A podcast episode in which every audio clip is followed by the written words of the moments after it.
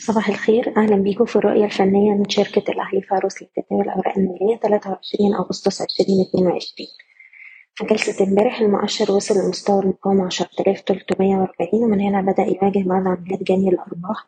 قفلنا الجلسة على انخفاض عند مستوى 10246 التوقعات اللي شفناها امبارح من مستوى تلتمية وأربعين دي عمليات جني أرباح طبيعية سيناريو طبيعي بعد ما وصلنا لمنطقة مقاومة مهمة بتمثل نسبة ارتداد خمسين في المية من آخر موجة هبوط وقع سابق للمؤشر وكان تم كسره بنعيد اختباره دلوقتي كمستوى مقاومة وبالتالي أي تهدية في الوقت الحالي هي عمليات تصحيح طبيعية وعندنا أقرب دعم عند مستوى العشرة آلاف ولو امتدت التراجعات هيبقى عندنا تسعة آلاف وتمنمية.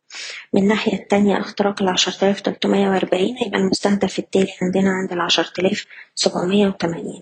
بالنسبة للسي آي بي امبارح كان في بعض التراجعات عندنا أقرب دعم عند التمانية وتلاتين تمانين ومازلنا بنستهدف مستويات واحد وأربعين أربعين والاتنين وأربعين خمسة وستين. مدينة نصر السهم امبارح كان فيه ارتفاع بأحجام تداول عالية وبيستهدف مستويات تلاتة عشرة تلاتة جنيه خمسة وتلاتين. أقرب دعوم للناس اللي عايزة تشتري عند الاتنين تسعين والاتنين جنيه أربعة وتمانين. مصر الجديدة للإسكان مستهدف مستويات ستة تلاتين ستة خمسة وسبعين.